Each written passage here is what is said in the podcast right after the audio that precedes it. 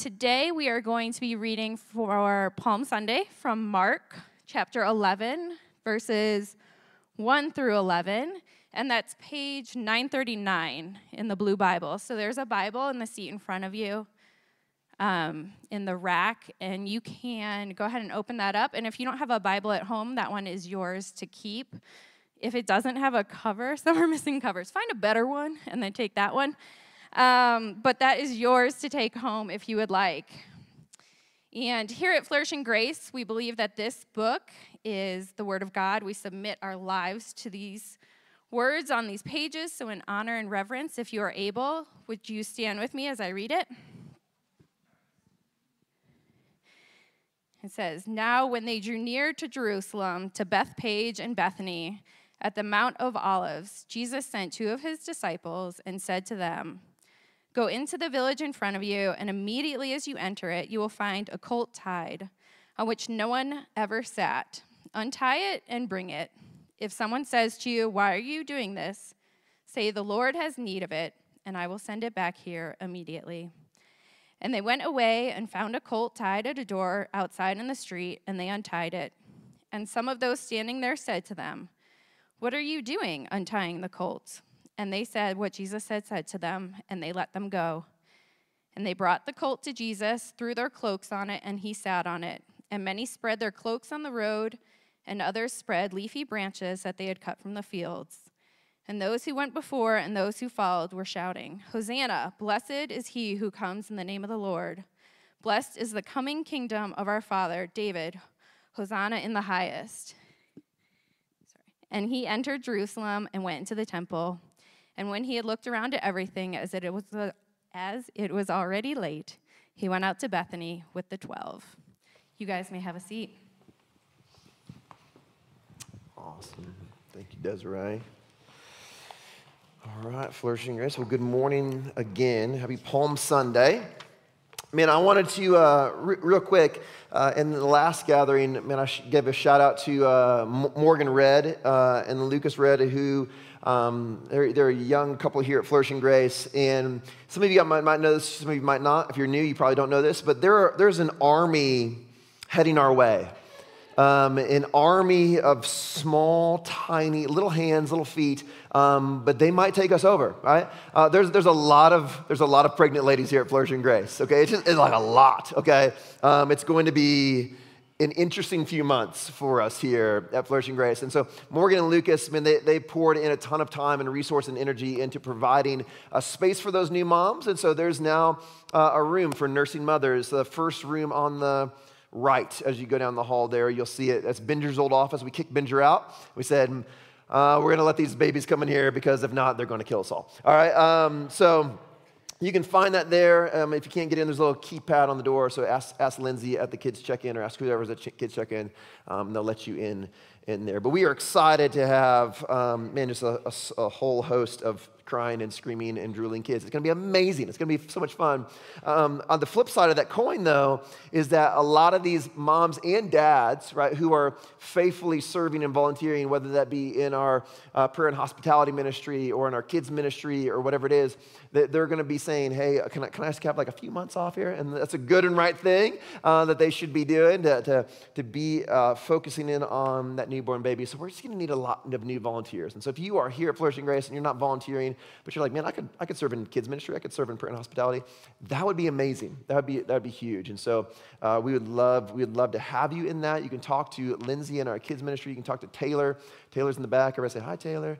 Uh, Taylor's over prayer and hospitality. She would love to get you plugged in to those ministries as we kind of move through this crazy season here as a church. It's a lot of fun, but it's to be, it's to be wild. It's to be nuts. So anyways, here we go. Uh, Palm Sunday. Uh, we are beginning a brand new series this morning. It's kind of a, it's like a micro series in the midst of a larger series. For those of you who've been around, you know this. We've been walking through the pursuits of flourishing grace. What are the things that we are going to take really, really seriously as a church?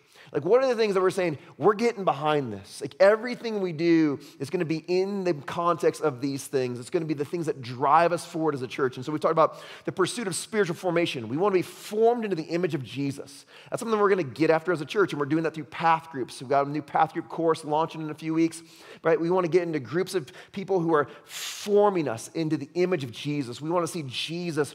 Um, be formed in us, and we, we want to be able to begin to live the way that Jesus lived. So we pursue spiritual formation. We pursue dependency. I talked about that earlier. We're dependent on God in prayer. We're dependent on the Holy Spirit, right? We pursue the table, right? We launch table groups. We want to do life and ministry the way Jesus did life and ministry, around a table. So we've talked about that. And now we're moving into the pursuit of the kingdom.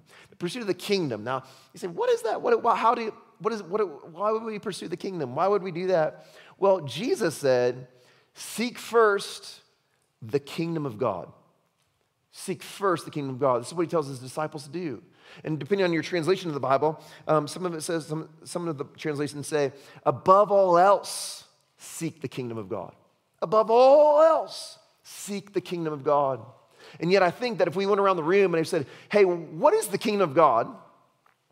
Some of us might struggle to answer that. Some of us who actually love Jesus and would say, man, I'm a Christian, I'm a follower of Jesus. And I say, what's the kingdom of God? You're like, ah, heaven? I don't, I don't know. Like, what's the kingdom of God? I don't know. How do you pursue the kingdom of God? Uh, be a good person? I don't, I don't know. Like, what does that mean? Right? When we look at kind of the big C church, not just Flourishing Grace, but the church as a whole, specifically in the West, right? I think we've lost this concept of what is the kingdom of God and how do we pursue it? We know how to pursue all kinds of things. We know how to like be a good person and we know how to do church activities and, and whatever the heck it is. But how do we actually pursue the kingdom of God? And what the heck is the kingdom of God? Those are the questions we're going to be wrestling through over the next few weeks here at Flourishing Grace as we take seriously the pursuit of the kingdom what's happening in our culture right now as we talk about the kingdom of God and where we've, I, I, as I said a minute ago, I think we've really lost this. We've gotten off track. And what I see happening is kind of one of two things. O- over here, you have a people who are constantly looking for a better king, constantly kind of hanging their hopes on, on a lesser king. Um, and this is, if I'm honest, um, in this room, if you're, if you're a little bit older than I am, you probably fall into this camp right? You're just constantly looking to the next man who's going to lead you or guide you, right? It's going to be the next president. It's going to be the next pope. It's going to be the next prophet or priest or whoever, the next politician. Like, if we can just get the right person in office, like, we're going to be good. Like, the kingdom of God will be better if we can just get the right person in office. Like, that's what the church needs more than it needs anything else is that just to like make America great again or something like, like we just need a better, we just need a better leader. That's a lie, man. There is no, there's no hope in the earthly kings and the earthly kingdoms of this world. But now in this corner, these people over here will say, That's the dumbest thing I've ever heard. I don't need a king to lead me. I don't need a king to tell me what to do. I don't need, I don't need anybody to lead me or guide me. And the, the, reality is, if you're younger than me in this room, you probably land in this category. You're like, that's a stupid idea. I don't need a king. I, I, don't need anybody to tell me what to do or who to be. I, I'm, I'm good. Like I can actually figure it out on my own. Thank you. I'll just put it in a ChatGPT. We'll get it all figured out. It's no problem. It's problem solved. For those of you who are like, what's ChatGPT? You're in that category. Um, listen, listen. This person's declaring something else though. They're declaring, I'm my own king. I'm my own king. And what I hope you see today and over the next few weeks is that Jesus is the true king. He's the true king that we need because he's the king that we could never actually become on our own. And he's the king that we would never elect. What you're going to see in five days if you gather with us on Good Friday is that there's a vote for Jesus and nobody votes for him. Nobody votes for him. They vote for Barabbas. Let Barabbas out of jail. Keep Jesus in there. Crucify him. They vote to crucify him. He's the king that we would never elect, he's the king that we would never choose, but he is the greatest king. He is the king of all kings. And that's what I hope you see today and over the next few weeks, and that you learn what does it mean to pursue him and to pursue his kingdom. But today, this morning, I want to honor Palm Sunday. Palm Sunday is a special Sunday that the church has been recognizing for over a thousand years. We gather once a year to kind of inaugurate the events of what we call Holy Week And on this day, what's happening in this moment in first century Israel is Jesus is declaring his kingship. He's saying, I'm becoming king. This is it. And everybody around him grasps this, uh, this idea and, this and understands this. Now, for you and I, when we read the words that Desiree read for us earlier, like we, we kind of scratch our heads and we're like, this is a weird thing. We, and it's easy for us to dismiss it. Like Jesus literally steals somebody's baby donkey, rides it into town as everybody chants and screams and throws palm branches and cokes down. It's like, what is happening? Ah, it's just a weird thing that Jesus did. Let's move on with life. Or, you know, this Sunday is special because it's, it's the beginning of Holy Week. We're marching towards Easter. Easter is the big day. Easter is a big day. But there's something unique and special going on here where the people, the people understand it, they grasp it, and they're screaming and they're shouting, Hosanna to the Son of David! Hosanna to the Son of David. Who was David? The king. King of what? Israel. King of Israel. Was David a good king or a bad king? A Good king. David's kind of the most well known king of Israel, right? He's a good king. He's a man after God's own heart. He's not a perfect king, but he's a good king. And he's the second king of Israel, right? Um, king Saul, not, not so good of a good king, right? And David comes along. David is a good king. And David is, God makes David a promise because David is faithful, because he's a man after God's heart, God says to David, Listen, I'm going to establish for you an everlasting kingdom, an everlasting, an eternal kingdom. What happened to David, though? He died. He died. He's not an everlasting king, he's not an eternal king. And so, in this Davidic covenant, it was what's known for the Jews, for the Israelites, what they believe, what they know is true, God will deliver on that promise. It didn't come through David, but he's coming. One is coming from the lineage of David who will save, who will rescue, who will redeem the Messiah, the Savior King. And what's happening in this moment, in this time when Jesus is riding this donkey into Jerusalem, which John read the, the prophecy earlier, saying that their king is going to come on the foal of a donkey, a baby donkey. He's coming and they're screaming and they're chanting, Hosanna to the Son of David. Hosanna literally means save us, save us. They're saying, This is it, the Savior King, the one from the lineage of David who's going to push back the powers of darkness, the mighty warrior king who's going to reestablish the rule and reign of all Israel. This is it, the Messiah is here. They grasp it, they understand it, they see what Jesus is declaring, and they're declaring it with their own words. The King has come. The King has come. Now, David is a type what theologians call a prototype of Christ. When we look at the life of David and we look at the events of his life again and again and again and again, we can stack them next to the events of Jesus' life, and we see the same thing, only better. Where David was great, Jesus is greater. Where David fails, Jesus conquers and succeeds. So you have famous stories like David and Goliath, where David, um, as, a, as a young boy, as a young man, goes out to fight this massive battle hardened warrior, Goliath. And everybody's afraid and no one will do it, but David takes him on and he kills him, he cuts off his head, and in doing so, saves the entire nation of Israel. You fast forward to the life of Jesus, this unassuming man from Nazareth, this kind of no name place in the middle of nowhere. He comes on the scene and he defeats the giant of sin and death, and therefore saving the entire created order, reestablishing the kingdom of God. We stack David next to Jesus, and we see the same thing, only greater, again and again and again and again.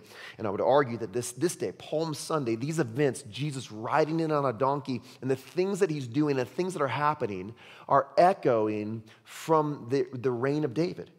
When David first comes on the scene, we're seeing the same things happen.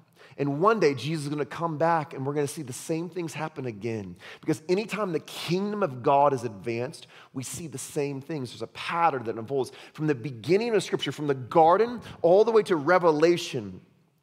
It's a theme of the kingdom. It's all about the kingdom, the kingdom of God. and, and God sending his own son to reestablish, to rescue and redeem a kingdom, to become its king, to restore that broken kingdom. And we're going to see that this morning. We're going to see that when the kingdom of God comes, there's three common themes that we see again and again and again. We see a city, we see a presence, and we see a song. We're going to look at those three things this morning. We're going to look at a city, a presence, and a song. First, a city. Jesus is riding this donkey into a city. What city is he riding it into? You don't have to whisper. Jerusalem. Yeah, I'm not going to ask you any trick questions uh, this morning, I promise. I uh, missed it by one day, right? Someday April Fool's Day is going to land on a Sunday, and I'm going to get you all, but today is not that day. Um, Jerusalem. He's riding into the city of Jerusalem. What is Jerusalem?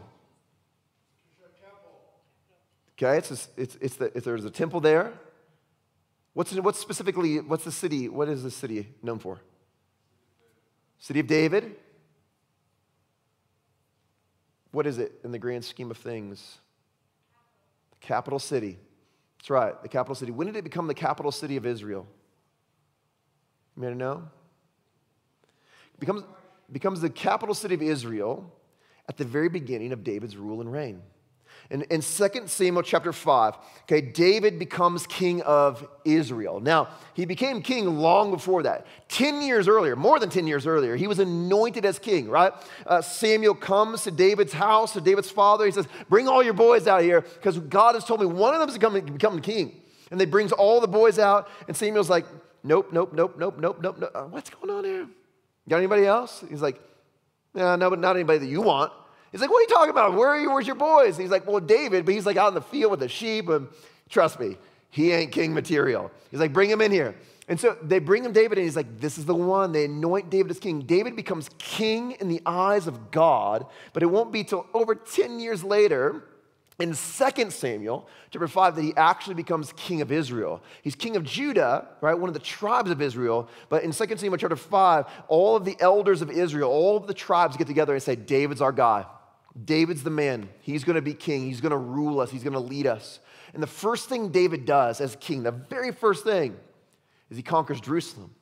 Jerusalem is this city that sits uh, between the tribe of Benjamin, and the tribe of Judah. He says, I want that city. That's going to be my home. It's this fortified city. So he drives out this Canaanite tribe, uh, the Jebusites. He drives them out. He conquers the city. He builds himself a palace. He says, This is the city of the king. This is going to be the mark of hope for Israel. It will stand for centuries and centuries as the city of the king, the city of David. Jerusalem is the first place in the in the Bible that we see the word Zion being used, like this fortified city of the king, this place David says, This, this is my city. This is where I'm going to rule and reign. And so when Jesus wants to declare that he's becoming king, where does he go? He goes into the city of Jerusalem, the city of the king, the city of David. He's declaring, I'm becoming king. I'm becoming king. And someday, someday, there's going to be a new city, a new Jerusalem when Jesus inaugurates his final rule and reign and hands the kingdom over to his Father, there'll be a new city. John recounts this in Revelation. He sees this city. He, it says in Revelation 21, verses 1 through 2, he says, Then I saw a new heaven and a new earth. For the first heaven and the first earth had passed away, and the sea was no more. And I saw the holy city, New Jerusalem coming down out of heaven from God, prepared as a bride adorned for her husband. Jesus is preparing a new city for us, an eternal city where the kingdom of God will be established forever and ever and ever. A new city is coming for us. And anytime we see a, a movement in the kingdom of God, there's a city involved a place, a sphere where this is transpiring, where this is taking place. And right now, the church is the outpost of the kingdom of God. We, Flourishing Grace, we are the kingdom of God in our time. And you are the outpost of that kingdom. Whatever city you live in, whether you be in Bountiful or Centerville, North Salt Lake or Farmington or Kaysville, West Bountiful, Woods Cross, wherever you live, wherever you spend your days, you are the outpost of the kingdom of God, bringing the kingdom of God into your place of work, into your home, into your office, into your school. We're bringing it in, we're bringing it into our craft, into our art. Is we are the ambassadors of Christ, bringing the kingdom of God. So when we pursue, when we seek first the kingdom of God, when we pursue the kingdom, we're pursuing it in our time and in our space. The kingdom of God is now now. It's now. It's in your life every day. We are ambassadors of Christ, pursuing the kingdom of God where He has us. Someday, someday the kingdom of God will be finally complete in a city, a new city, a new Jerusalem. But right now, God has scattered that kingdom over the entire world. We bring it into our city and into our places. So we seek the kingdom by seeking the good of our city. Second is a presence, a presence, a city, a presence. The true kingdom is more about the presence of God than politics. There's a lot of politics in the kingdom of God. We're going to talk about that in a few weeks from now. Not next Sunday because it's Easter and nobody wants to talk about politics on Easter. All right, let's not do that. But we're going to talk about that in a few weeks from now. There's politics in the kingdom of God, but it's far more about the presence of God than it is politics. David does something really, really important. After he conquers the city Jerusalem, the first thing he does, he says, I don't just want this city to be like a hub of kind of political hub where everybody comes to worship me as king and listen to my decrees. Like, that's not what I want this city to be. That's not what the city of God is like. God, David says, I want the presence of God in this city. I want people to all over the world to know this is where you come not to meet with the king, but to meet with God. This is God's city. And so David goes and he gets the Ark of the Covenant. In the very next chapter, 2 Samuel chapter 6, he gets the Ark of the Covenant. He brings it into the city. It's a long story. This is where they like drop the ark, and the guy reaches out and touches it, and he, he gone. He, he dies instantly, right? David gets scared. He puts it away. Doesn't, we don't have time to get into it this morning. They bring the ark into the city and they put up a tent right in the middle of the city and say, This is where God is going to dwell. The ark is the symbol of the presence of God, is where God came to meet with the Israelite people for generations.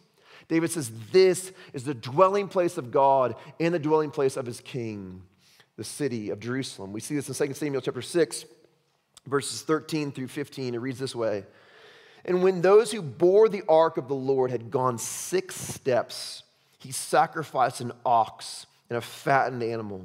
And David danced before the Lord with all of his might. And David was wearing a linen ephod. So David and all the house of Israel brought up the ark of the Lord, shouting with the sound of the horn. David recognizes the, the most sacred thing, the greatest thing that will happen in, in all of his kingdom, the thing that he wants to be known for more than anything else is the presence of God. And so every six steps, they sacrifice an ox and a fatted animal, and they're singing and dancing. They dance with all of his might, wearing a linen ephod. A linen ephod is it's the, it's the underwear of a priest. Okay, it's it's literally like it's what a priest would wear as his underwear. All right, and, and it's this is symbolic and it's a gesture. What David is saying, David's the new king. He should be wearing like royal robes and a crown and a scepter. And he's like, no. That's not the kind of king I want to be. I want to be the kind of king that points to the beauty and the wonder and the goodness of the presence of God, that leads the people as a priest into his presence, but does so humbly. I'm not going to wear some high priestly garment. That's not me. No, I'm the lowliest of lowly of lowly priests and kings.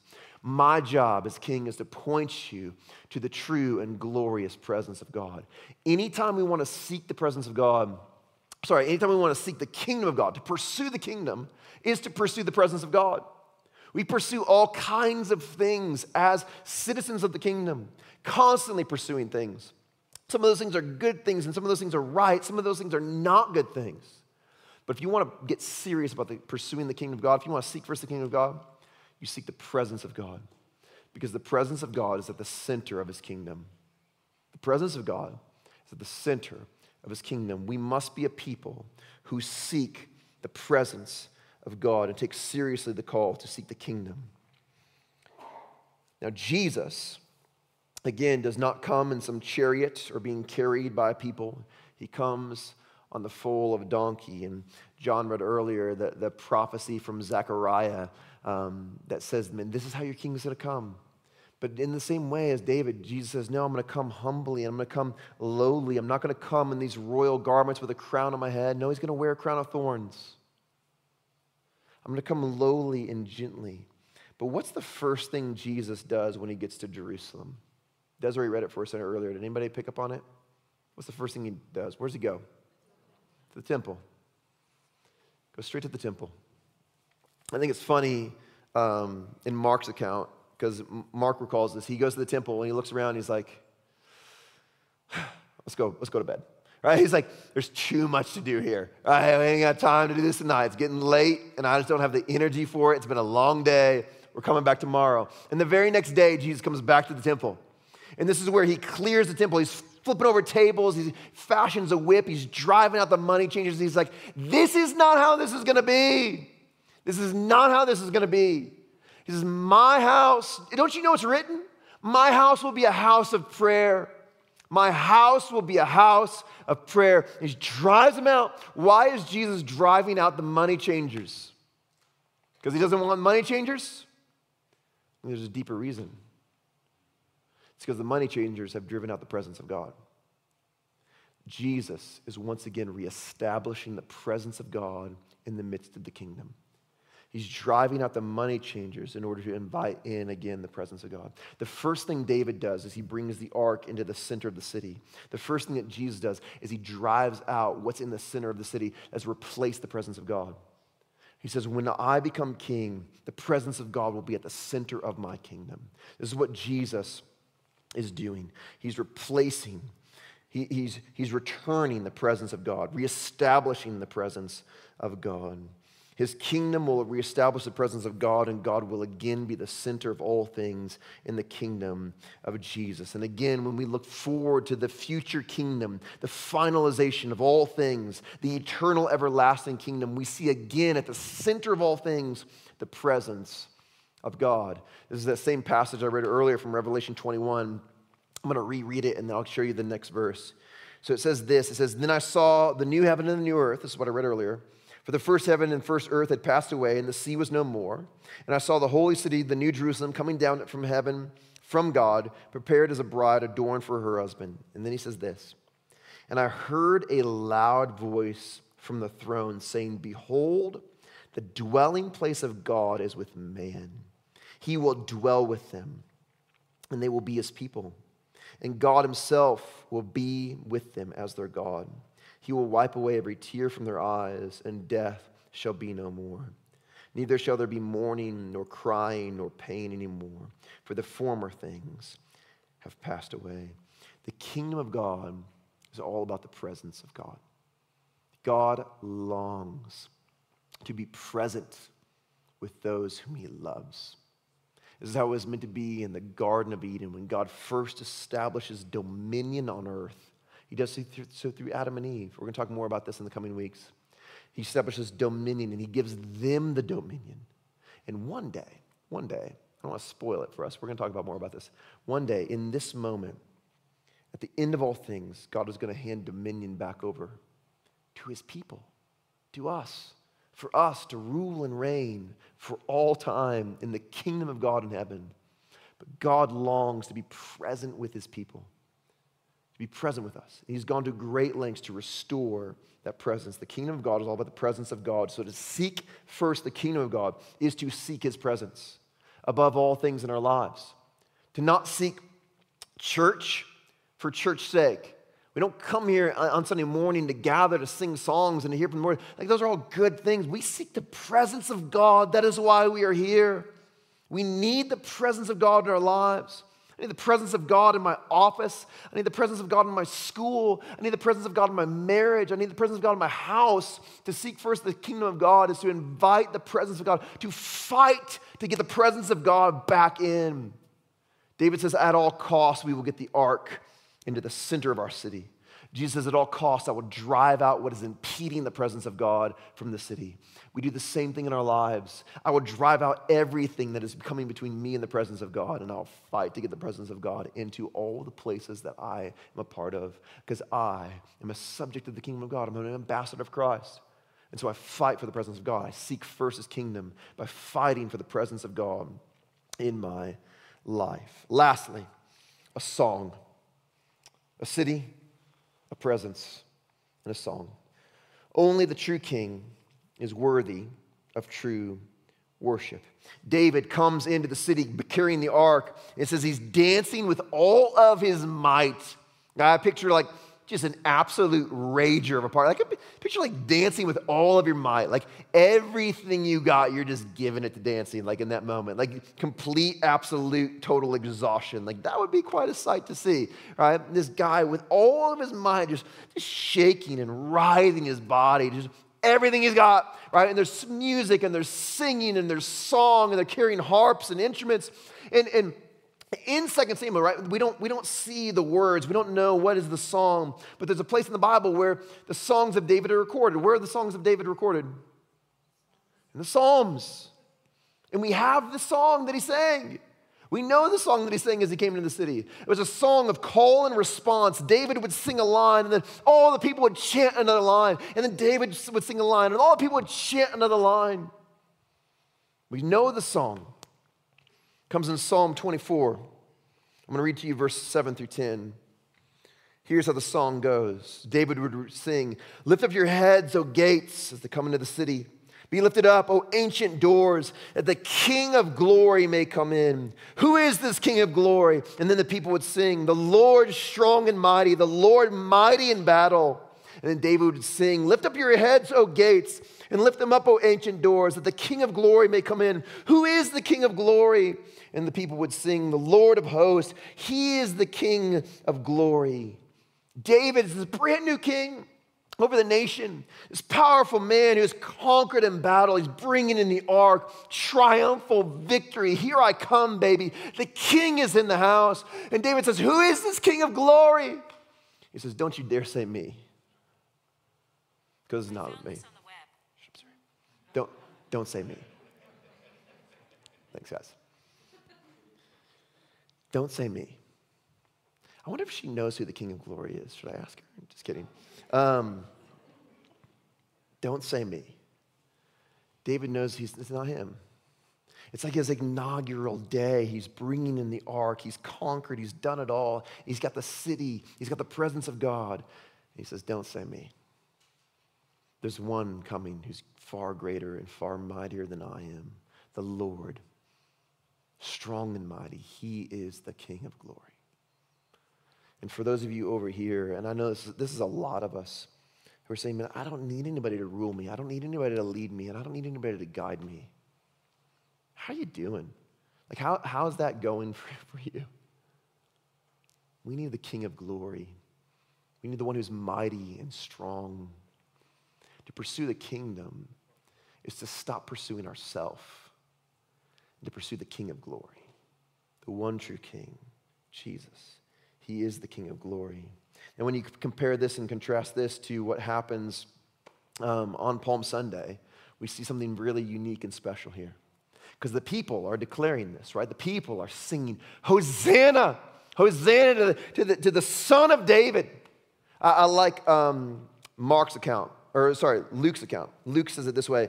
He says, And he, Jesus, was drawing near, already on the way down from the Mount of Olives. The whole multitude of his disciples began to rejoice and praise God with a loud voice for all the mighty works that they had seen. They're praising God with a loud voice. They're singing and shouting and chanting, saying, Blessed is the King who comes in the name of the Lord. Peace in heaven and glory in the highest. They're declaring it. This is the king. He comes in the name of the Lord. Here he comes. This is our king. And they're singing it. They're singing of his mighty works and his mighty deeds, right? And the Pharisees, they see this. And they say to Jesus, What are you doing? What are you doing? Tell your disciples to stop. Don't you understand how blasphemous this is?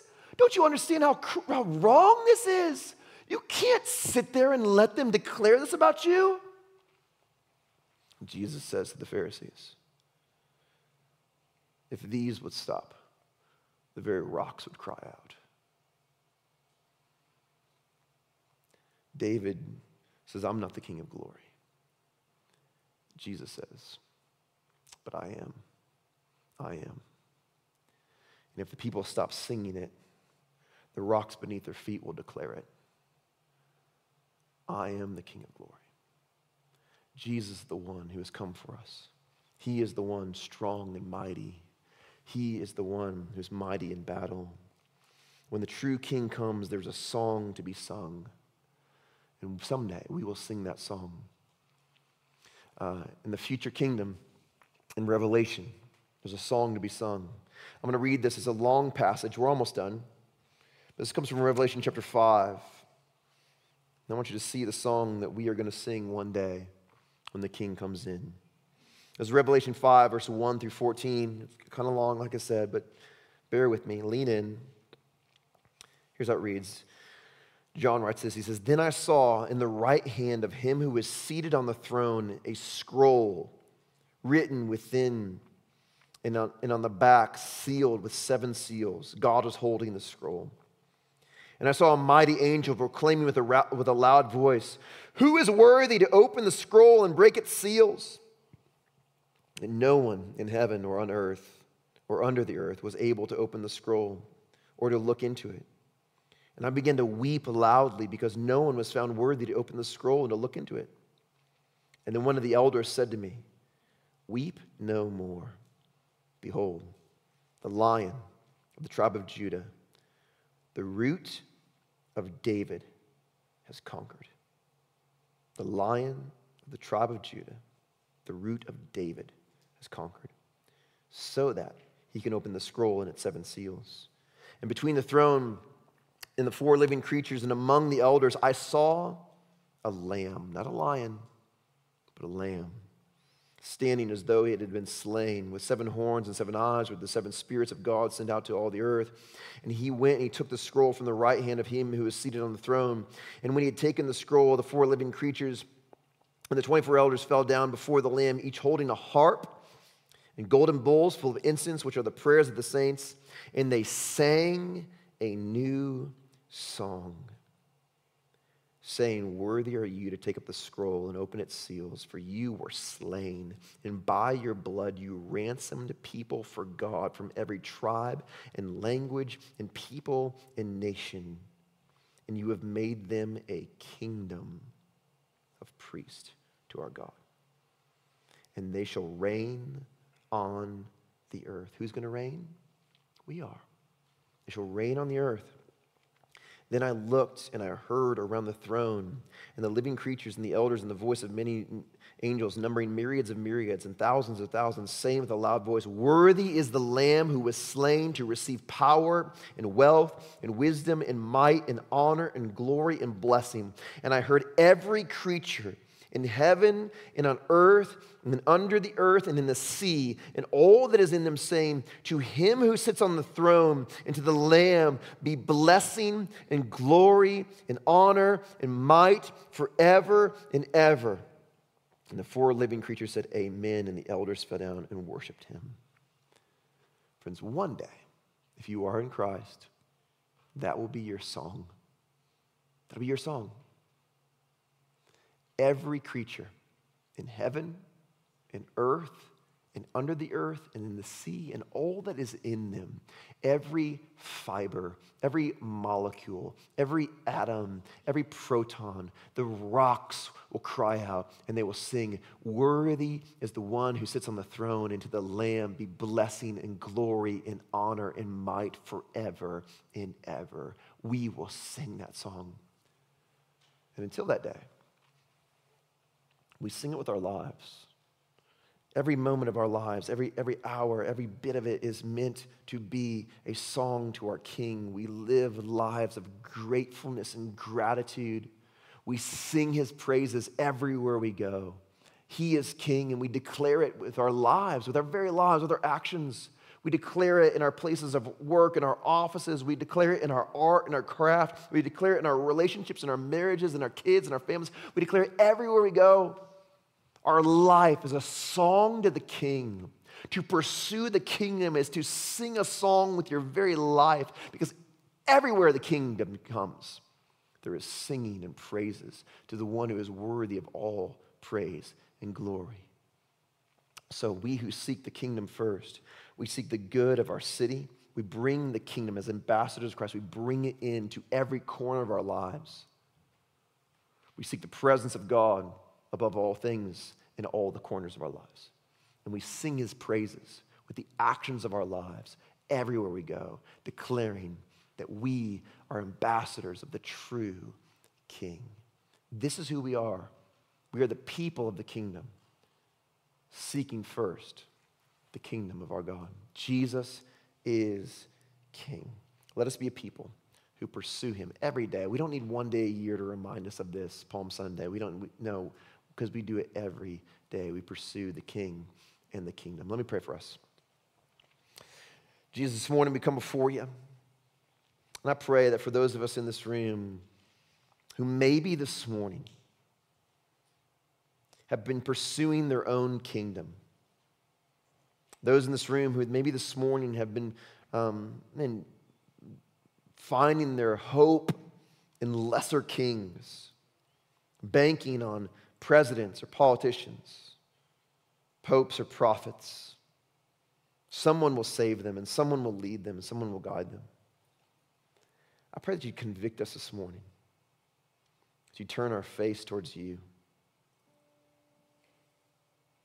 that you would increase our awareness of your constant presence in our lives, your presence in this room.